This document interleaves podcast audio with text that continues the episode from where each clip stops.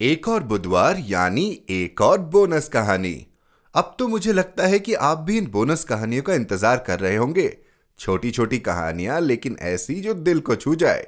भाई, हमारे crowd funding campaign को यूँ ही सपोर्ट करते रहिए और देखिए, हमारे 100 एपिसोड के सफ़र तक आपको यूँ ही हम बोनस कहानियाँ सुनाते रहेंगे। तो चलिए, शुरू करें।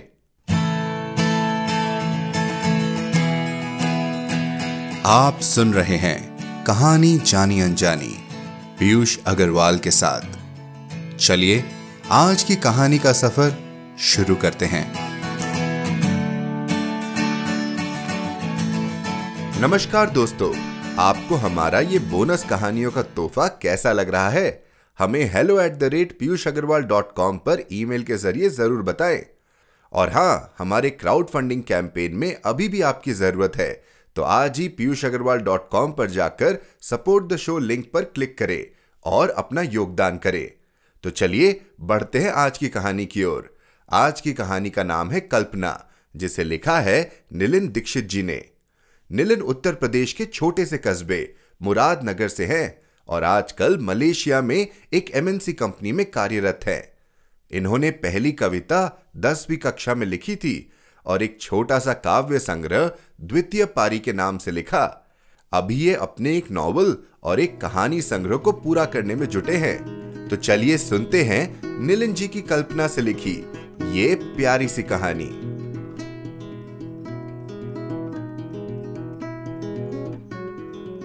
कल्पना, निलिन दीक्षित। मुझे याद नहीं पिछली बार अपनी पहली लिखी डायरी कब खोली थी। उम्र के साथ याददाश्त भले ही कमज़ोर होने लगती हो, पर खास यादें गाढ़ी हो जाती है। आज ऐसी ही याद मुस्कुराहट के साथ लौट आई थी। मैं काफ़ी देर से बैल्कनी में बैठा था, उस डायरी को लेकर। उसमें रखे बेशकीमती सूखे गुलाब को छूने ही वाला था कि अंदर से आवाज़ आई, चाय वहीं ले आऊँ? कितने बजे जाना है? मेरा भी साथ चलना ज़रूरी है क्या? सवालों का सिलसिला खत्म होने से पहले चाय मेरे सामने थी। शायद इन सवालों को सिर्फ़ किचन से यहाँ तक के सफ़र तय करने के लिए ही पूछा गया था। दस बजे तैयार रहिएगा। चाय की चुस्कियाँ लेते हुए मैंने कहा, मेरी पहली किताब की रीप्रिंटिंग पर पब्लिशर ने लॉन्चिंग रखी थी शहर के इकलौते बुक कैफ़े में। हम कार से वहीं जा रहे थे। हमारे चेहरे पर इवेंट को लेकर न ज़्यादा खुशी थी और ना ही उत्सुकता। पर इन लम्हों में हमारे बीच की दूरियों में रखी थी वही डायरी, और सिमटा था जन्मों का सुकून। पब्लिशर ने परिचय करवाया। Ladies and gentleman Shridhar Vajpayee, और लोगों से सवाल पूछने का आग्रह किया। आपने शादी क्यों नहीं करी? उत्सुकता से एक नौजवान ने पूछा। हम्म शायद आपका और आपके सवाल का ही इंतज़ार था। अब दोनों आ गए हैं तो शादी भी कर लेंगे। जवाब सुनते ही कैफ़े ठहाकों से भर गया। पर वह नौजवान थोड़ा सकपका गया था। एक उम्र दराज खूबसूरत महिला ने मुस्कुराकर बोला मेरी भी शादी नहीं हुई है, सोचकर बताइएगा। सोचने से पहले अपने नॉवल का पसंदीदा हिस्सा भी सुना दीजिए।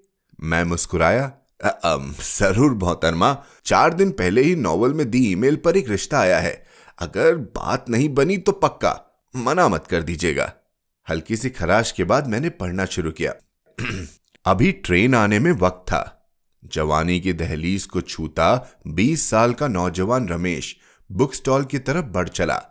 जैसे ही उसने हाथ बढ़ाकर अपने पसंदीदा लेखक फणीश्वर नाथ रेणु की किताब को पकड़ा, ठीक तभी एक सुंदर नर्म हाथ ने भी किताब को पकड़ा। दोनों ने एक दूसरे को देखा, जब तक रमेश उस चेहरे से नज़र हटाता या कुछ समझ पाता। सॉरी, आप ले लीजिए। मधुर आवाज़ सुनाई दी, पर रमेश की आँखें तो बस उस निर्मल चेहरे को निहारने में व्यस्त रही। अरे, ये किताब और भी है, दोनों को मिल जाएगी। बुक स्टॉल वाले की कर्कश आवाज़ ने उसे एक झटके से यथार्थ में वापस ला दिया था। हम, मैं रमेश, आप? किताब लेने के बाद रमेश ने पूछा। कल्पना, दोनों को एक ही ट्रेन में जाना था और ट्रेन दो घंटे लेट थी। ट्रेन लेट हो जाने के चलते कल्पना जो कभी ख्वाबों में थी, आज साक्षात साथ में बेंच पर बैठी थी। न जाने कौन से जन्म का नाता था। कुछ मिनट पहले के अनजान, दो घंटे में एक दूसरे से अपने मन की सभी गिरह खोल चुके थे।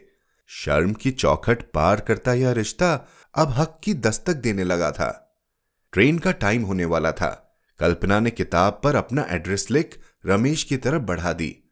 रमेश ने किताब बैग में रखी और अपनी किताब कल्पना को दे दी। दोनों प्लेटफॉर्म पर अनारक्षित डिब्बे के आने की जगह की तरफ़ बढ़ चले थे। तभी एक बच्चा उनके करीब आया। लाल गुलाब खरीद लेने की गुजारिश करने लगा। दोनों ने एक दूसरे को गुलाब का फूल दिया और फिर सपने संजोते ट्रेन की ओर बढ़ चले। खिड़की के पास की सीट मिल गई। आती हवा से कल्पना के बाल उसके चेहरे पर आ जाते तो रमेश उसको सवार देता, जब तक अगली बार नहीं मिलते तब तक हम रोज अपने एहसासों को डायरी में लिखेंगे। और फिर अपने संजोए एहसासों में लिपटे सपने साथ जिएँगे। कल्पना रमेश की आँखों में देखती हुई बोली, क्यों? खत नहीं लिखोगी?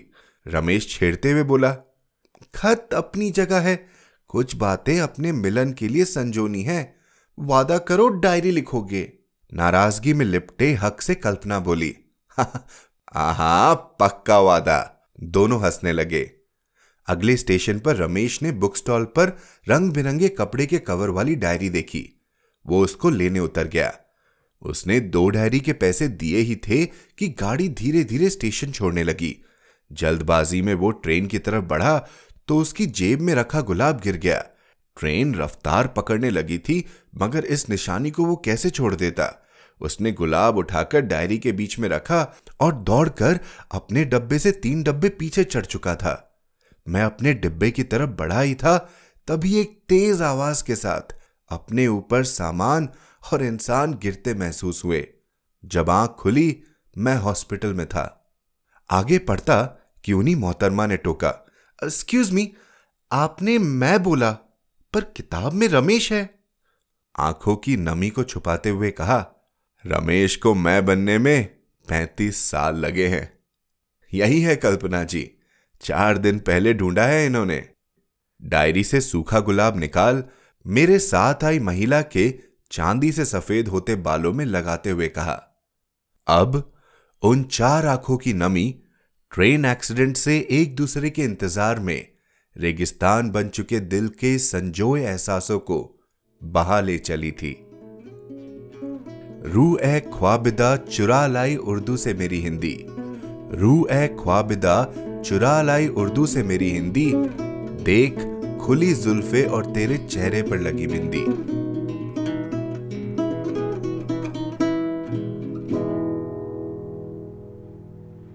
तो दोस्तों, कैसी लगी आपको ये कहानी? थी ना बहुत प्यारी? भाई, हमें ज़रूर बताएँ कि आपको ये कहानी कैसी लगी। और एप्पल पॉडकास्ट पर रिव्यू डालना तो भूले नहीं। अगर आप चाहते हैं कि बोनस कहानियों का यह सिलसिला चलता रहे और कहानी जानी अनजानी के एपिसोड्स भी यूँ ही आते रहे तो हमारे क्राउड फंडिंग कैंपेन को ज़रूर सपोर्ट करें। www.piyushagarwal.com पर जाकर सपोर्ट द शो लिंक पर क्लिक करें और अपना योगदान करें। अगर आपने योगदान कर दिया है तो और लोगों के साथ शेयर करें। तो चलिए, इसी के साथ आज का कार्यक्रम हुआ समाप्त। आप अपना ख्याल रखिए स्वस्थ रहिए और मुस्कुराते रहिए।